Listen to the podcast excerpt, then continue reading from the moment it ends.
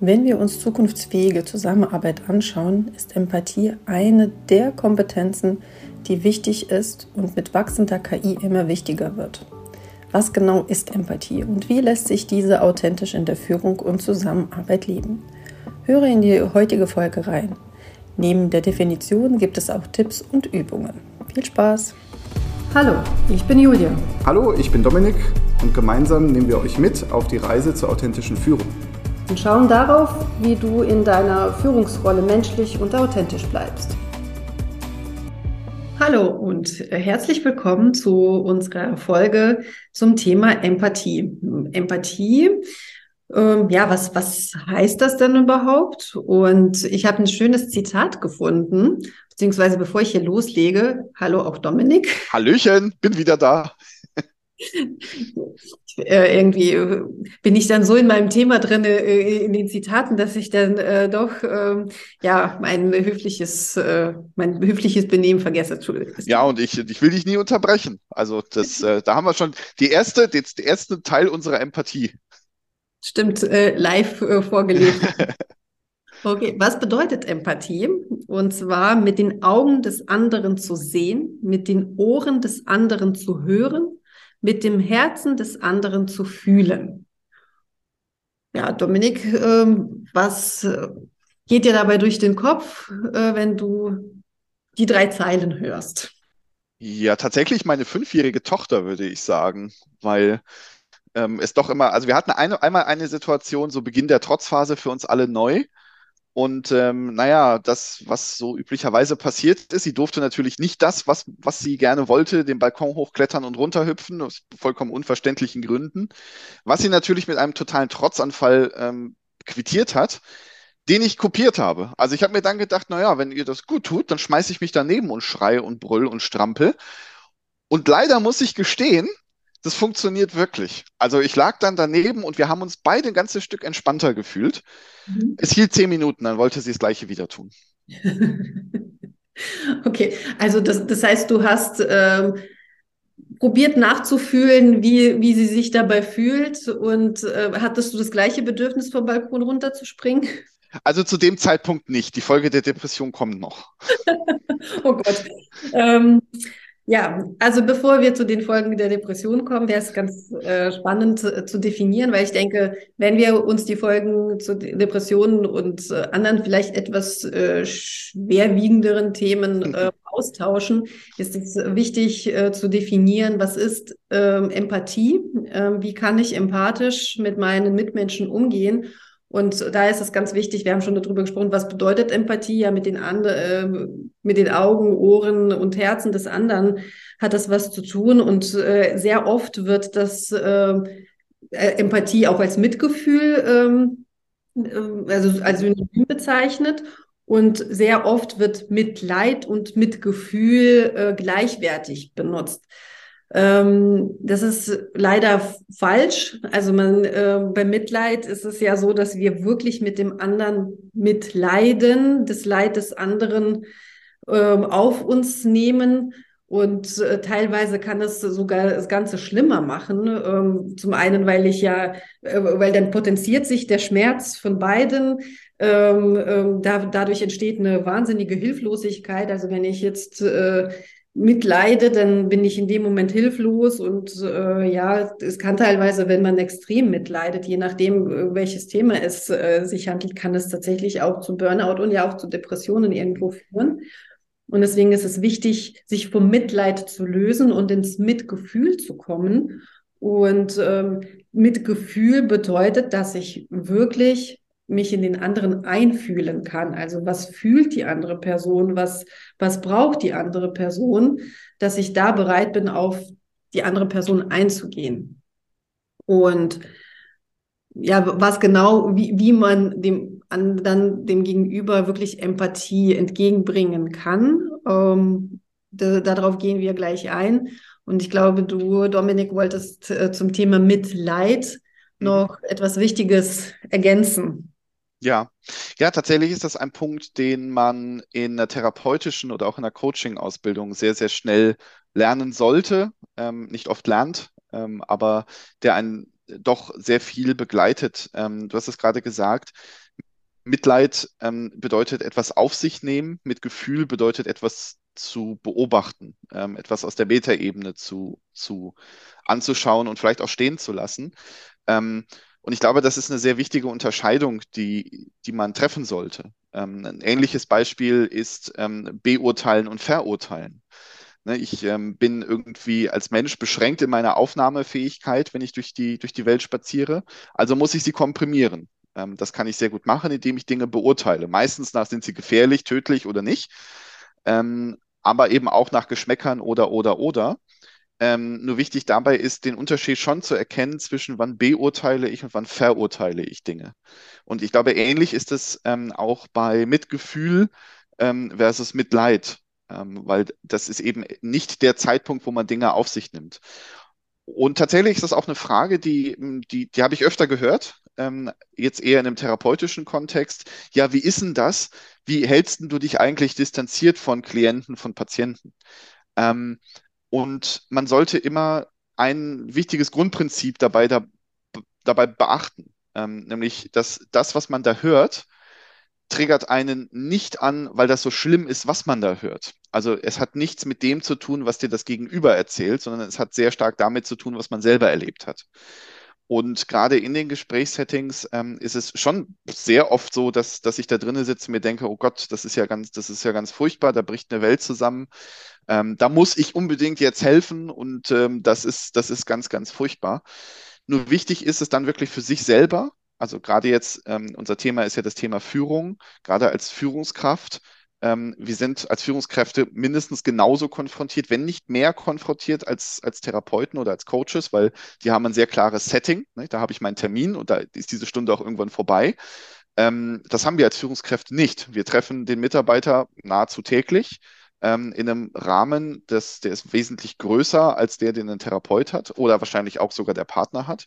Und da kann alles passieren. Ne? Da können Themen hochkommen, ähm, da können Mitleidsthemen hochkommen.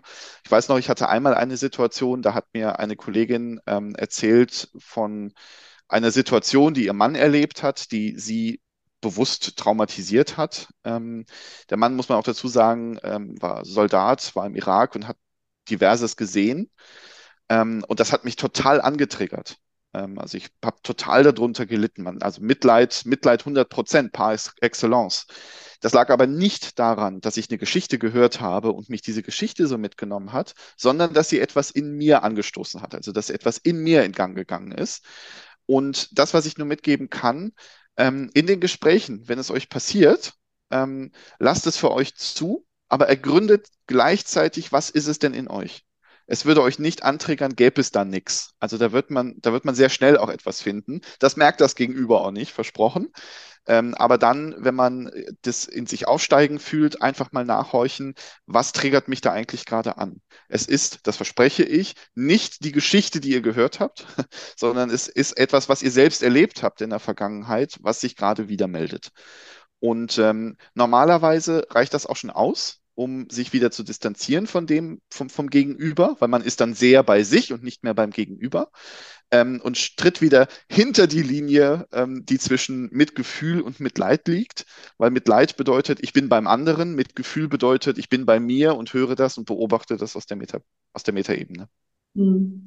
Ja, es fällt uns ja so schwer. Also beim Mitgefühl geht es wirklich um das wertfreie Einfühlen äh, in den anderen. Das heißt, ich, ich äh, bewerte nicht, was der andere äh, da so macht. Also ähm, ich, ich habe ja schon mal in einer anderen Folge äh, von äh, bei den Kommunikationsübungen erzählt, gerade gestern hatte ich auch so ein ähm, Training und da war es dann auch so, ähm, dass ich ein äh, Blatt genommen habe und auf den äh, Tisch, äh, also mir das angeschaut habe und auf den Tisch geknallt habe und äh, dann haben sie gesagt, ja, du bist unhöflich.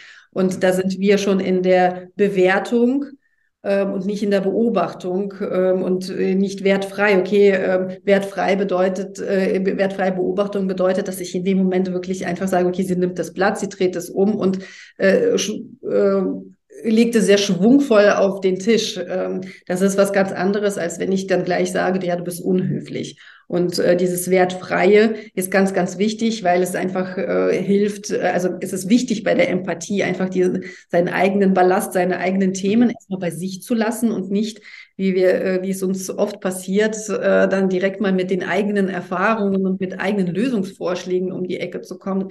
Überlegt mal, wie oft es euch vielleicht passiert ist, äh, da, da erzählt euch einer irgendwas und will sich gerade mitteilen und bräuchte jetzt ten tendenziell Empathie, Mitgefühl.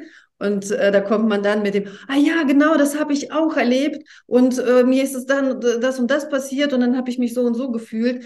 Und wir haben das Gefühl, dass wir in dem Moment ja Mitgefühl schenken, weil wir äh, ja äh, von etwas Ähnlichem berichten. Wir, wir haben das Gefühl, wir, äh, das Gefühl des anderen ist nachvollziehbar. Mhm. Gleichzeitig ist es nicht äh, für den anderen äh, genau das, was die Person jetzt gerade braucht, außer sie fragt danach. Also wenn man dann gefragt wird, kennst du das? Äh, hast du das schon mal erlebt? Dann ist das natürlich was ganz anderes. Oder wenn dann gefragt wird, oh, ich, ich weiß einfach nicht weiter, hast du einen Lösungsvorschlag für mich? Dann ist es natürlich okay. Wenn die Person aber gerade noch in dieser Phase ist, einfach mal dieses Gefühl loszuwerden und wir dann aber direkt ankommen mit eigenen Themen und Lösungsvorschlägen, dann fühlt sich die andere Person nicht gesehen und nicht gehört. Und das ist ja genau das, was eigentlich Empathie braucht, dass die andere Person, dass wir wirklich, wie am Anfang gesagt, mit den anderen, äh, mit den Ohren des anderen hören und fühlen und äh, mit den Augen auch sehen.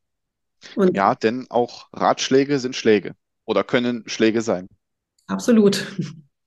Ja. Und äh, ich finde, es ist ganz wichtig. Also wie, wie, wie geht man an, äh, wie geht man das an? Also es gibt, man kann von mehreren Schritten reden. Wirklich also als aller, allererstes genau zuhören. Also ähm, das ist etwas, was unheimlich schwer fällt und ähm, wir es vielleicht teilweise noch nie so richtig gelernt haben, einfach mal zuzuhören, diese Stille auch auszuhalten.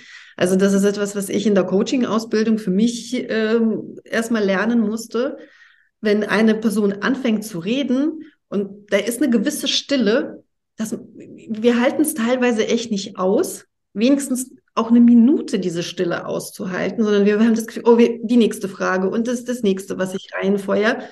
Aber genau diese Stille braucht es, damit der andere die Möglichkeit hat, seine Gedanken zu sortieren, seine Gefühle vielleicht auch zu sortieren. Und dieses genaue Zuhören und wirklich mal Stille aushalten, ist ein erster Schritt. Und äh, der zweite und, Schritt. Und bei dem, und bei der Stille, wenn ich darf, ähm, bei der Stille ist es auch wirklich das ganz Interessante, auch aus der Therapeuten- und Coaching-Sicht oder Coach-Sicht zu sehen. Ähm, die Gedanken, die vorher sehr unstrukturiert gesprudelt sind, sind nach zehn Sekunden Stille auf einmal viel kanalisierter, viel klarer und man sieht, ähm, von, man kann es von außen beobachten, dass sich der Klient, der Patient zehn Meter weiter bewegt hat ähm, und teilweise auch total überraschend weiter bewegt hat. Ähm, also diese, diese Stille ist etwas, die sehr viel bewirkt. Absolut. Ja, und man merkt halt, es ist ja so die ersten Emotionen, die erstmal raussprudeln, das ist so die, die Spitze des Eisbergs. Und wenn man die Stille zulässt, mhm. dann, dann äh, bewegen wir uns immer mehr äh, unter die äh, Wasseroberfläche und dann kommen dann ganz, ganz andere Dinge noch hervor. Ja. Und wenn, wenn wir diese Stille nicht aushalten würden, nicht zulassen würden, dann ist das einfach ähm, ja, äh, ver, ver, verspielte Chance. Mhm. Und äh, wenn ich dann ins, ins Zweite gehe, ist dann wirklich echtes Interesse zeigen, also durch, durch Nicken und äh, auch wirklich präsent sein und nicht dann, äh, während der andere erzählt, dann aufs Handy gucken oder aus dem Fenster gucken oder irgendwas anderes. Natürlich kann es sein, dass man da nachdenkt. Äh, trotzdem, also wenn ich auf Handy, aufs Handy gucke, ist es nicht der Fall ähm, wirklich authentisches Interesse zeigen. Mhm. Und ja, auch die Gefühle des anderen wahrnehmen, äh, weil genau das, äh, was du ja vorhin auch gesagt hast, äh, ist es immer irgendwas mit einem. Also warum können die Eltern zum Beispiel es nicht aushalten, wenn ein Kind äh, anfängt zu weinen? Äh, wir können die, äh, zum einen ist es, fällt es uns sehr schwer, die Schmerzen des anderen zu akzeptieren und äh, ja zuzulassen. Zum anderen werden wir in dem Moment quasi getriggert. Wir, äh, vielleicht durften wir als Kind auch nicht weinen, ähm, äh, durften nicht laut sein oder was auch immer.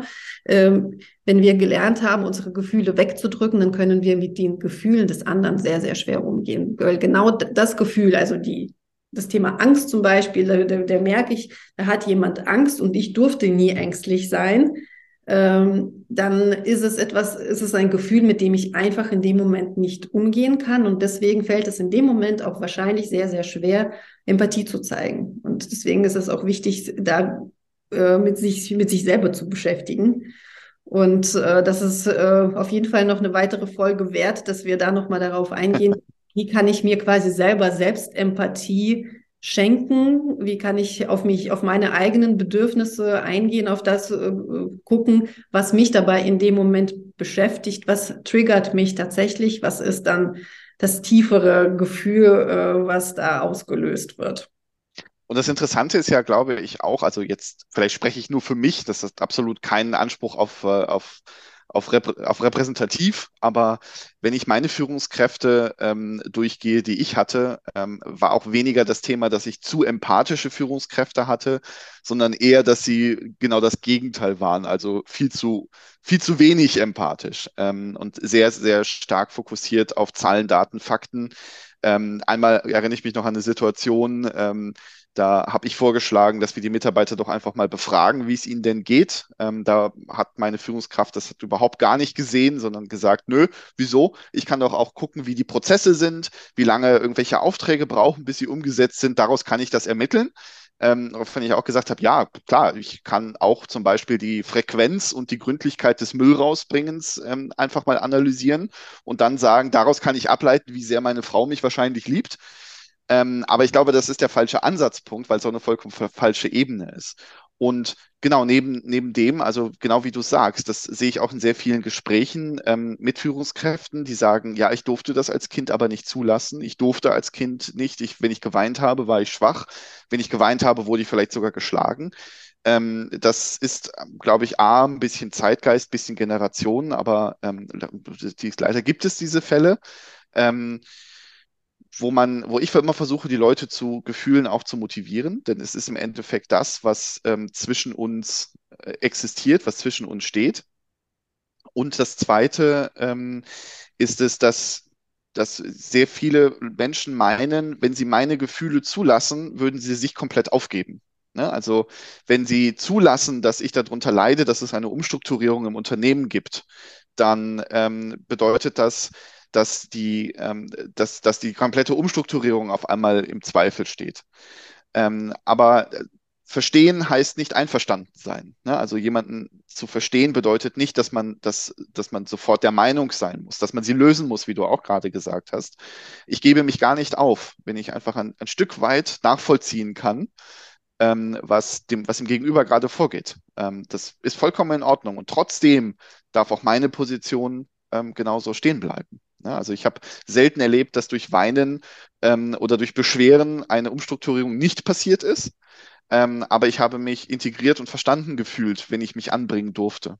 Und ich glaube auch, dass unser aktueller Zeitgeist nach Corona, nach Ukraine-Krieg, nach ähm, Teuerung, nach Inflation, ich glaube auch, dass unser Zeitgeist momentan sehr stark immer noch auf Krisenmodus geprägt ist. Also auf den Modus, in dem es keine Gefühle gibt, sondern nur Überleben.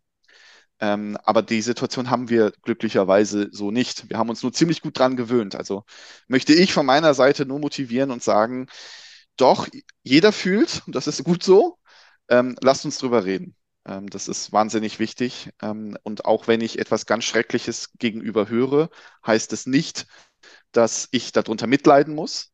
Es heißt aber auch nicht, ähm, dass ich es komplett wegreden muss, weil ich ähm, weil kein Platz da wäre, weil meine eigene Betroffenheit schlimm genug ist. Meine Betroffenheit oder meine Gefühle dürfen genauso stehen bleiben wie die meines Gegenübers. Absolut, ganz wichtig. Ja. Und ich glaube, das ist aber auch der, der Punkt. Also würdest du denn sagen, dass jeder äh, empath empathisch äh, sein kann, beziehungsweise empathisch führen kann? Ähm, ich glaube, das ist tatsächlich eine Frage der Authentizität. Ähm, ich, wenn ich so die Führungskräfte durchgehe, mit denen ich zu tun hatte, habe ich definitiv nicht jedem geraten, führe jetzt empathisch, führe jetzt emotional, ähm, weil es einfach nicht zur Person gepasst hat. Ähm, wichtig ist aber, ich glaube, ich muss es auch gar nicht so sehr, ähm, ich muss gar nicht so sehr selbst meine Gefühle nach außen leben können, um empathisch zu sein. Ne, solange ich dem meinem Gegenüber den Raum gebe dazu, ähm, ist das vollkommen in Ordnung. Und witzigerweise, gerade wir Deutschen kommen ja damit sehr gut klar, dass unser Gegenüber sehr sachlich ist. Ne? Also da geben wir ihm auf einmal diesen Raum. Und dieser Raum füllt sich viel schneller mit irgendwelchen Informationen. Ne? Also wenn ich zurückgehe ähm, in das Beispiel von eben, wir befragen einfach mal die Mitarbeiter mit einer Frage, gefällt euch euer Arbeitsplatz oder geht es euch hier gut? Mhm. Ähm, damit fülle ich das mit zwei verschiedenen emotionalen Fragen. Gleichzeitig ähm, oder dem gegenüber stand ja der Vorschlag zu analysieren die Millionenschaft an Informationen, die ich dann analysiert habe und auch noch irgendwie komplex in Zusammenhang bringen musste, um diese Fragestellung daraus abzuleiten, ähm, ist viel, viel größer, als einfach um die Emotion zu reden, um die es gerade geht. Ähm, deswegen glaube ich tatsächlich, dass es sogar effizienter ist, um dieses böse Wort zu benutzen, ähm, vielleicht einfach tatsächlich das zuzulassen, um was es geht, also die Emotionen. Also ich kann als, das wird, das würde ich von jeder Führungskraft erwarten, auch wenn ich absolut nicht emotional oder empathisch bin, dem anderen wenigstens diesen Raum einzuräumen. Oder, sorry, wenn ich das so sage, den Platz zu räumen. Ja, also wenn ich wirklich jemanden habe, der, ähm, es gibt, es gibt ähm, psychische Störungen oder psychische Erkrankungen oder auch psychische Behinderungen, die uns davon abhalten, ähm, in der Form emotional oder empathisch sein zu können, dann würde ich sehr gut darüber nachdenken, ob die Tätigkeit als Führungskraft wirklich die richtige ist. Das, ja. ähm, ich glaube tatsächlich, ähm, dass wir uns von dem Gedanken lösen müssen, dass eine Führungskraft immer Personalverantwortung haben muss.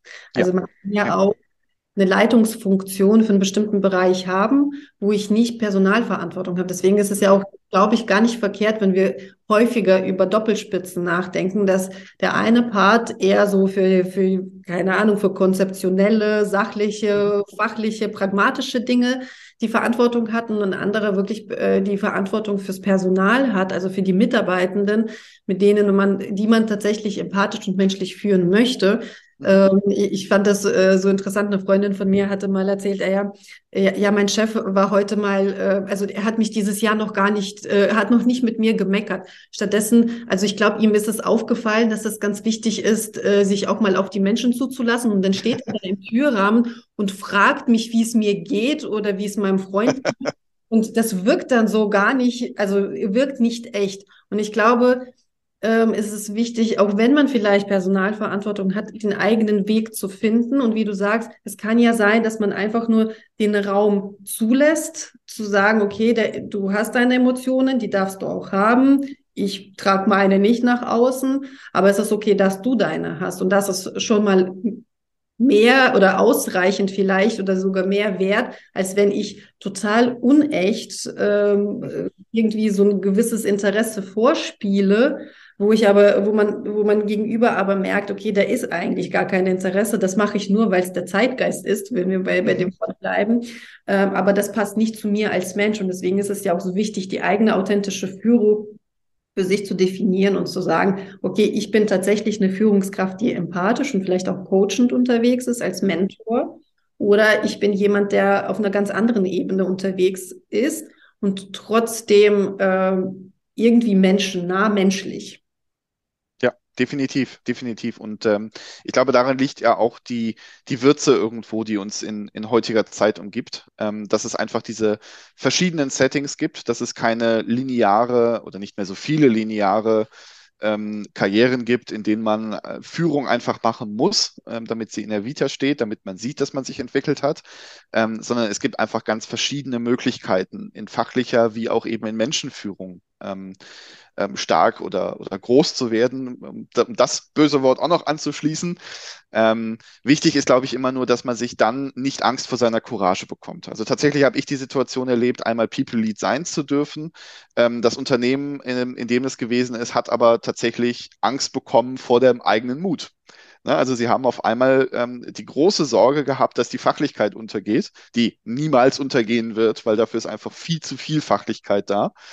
Ähm, aber leider ähm, haben sie sich nicht an diesen Kurs gehalten ähm, und verloren. Also das muss man klar sagen. Ne? Und ähm, deswegen, ja, es ist wahnsinnig wichtig, den für sich richtigen Kurs zu finden und auch eben ähm, das sich aufzunehmen oder sich die Mission zu geben, ähm, der man sich selber verschreibt. Ist es komplett Ausbleiben der Empathie? Ja, Fachkarrieren sind genauso wertig, sind genauso gut. Ähm, ist es eher die emotionale, ist es eher die coachende, beratende Seite? Auch diese Karrieren sind genauso gut. Ja, und ähm, darauf werden wir auch noch ähm, in den nächsten Folgen eingehen. Ähm, für die heutige Folge, wo es äh, uns wichtig war zu definieren, was ist genau Empathie, wie, wie kann ich Empathie schenken. Und ähm, ich hoffe, das ist für euch klar geworden. Und ich glaube, dass ähm, Dalai Lama das ganz gut zusammengefasst hat mit, äh, mit einem äh, kurzen Zitat, äh, das ich gerne mit euch teilen möchte. Und äh, damit ähm, werden wir dann auch gleich Tschüss sagen. Äh, bevor, bevor, bevor, du, bevor dem Zitat ähm, möchte ich ganz kurz nur anteasern, ähm, dass wir das erste Mal eine Serie starten. Also das heißt, dass wir auf dieser Folge, wie du sagst, aufbauen ähm, und dann auch von da aus noch weiter in die Tiefe blicken. Ähm, und äh, euch da sehr gerne auch herzlich mitnehmen, herzlich einladen und mitnehmen wollen. Genau, und bevor äh, wir auch da an der Stelle weitermachen, äh, die Bitte, wenn ihr das Gefühl habt, euch äh, bringt äh, dieser Podcast weiter, äh, das, was wir hier erzählen, ähm, hat irgendwie Hand und Fuß und ihr mögt es, dann freuen wir uns über eine positive Bewertung ähm, in, in Form von Sternchen oder in Form von äh, auch wertschätzenden Worten. Äh, da wären wir euch sehr, sehr dankbar dafür und empfiehlt natürlich den Podcast auch gerne weiter. Und, und lasst uns eure Wünsche gerne da. Das auch, genau. Nun jetzt tatsächlich zum. Äh, Endlich. Äh, dabei dabei habe ich noch eine ganze Liste hier liegen. Die darfst du gerne in den nächsten Folgen. Äh, das mache ich. Versprochen. okay. Also, ihr Lieben, bedenke, dass Schweigen manchmal die beste Antwort sein kann. Das Zitat von Dalai Lama und damit einen schönen Tag euch. Bis zum nächsten Mal.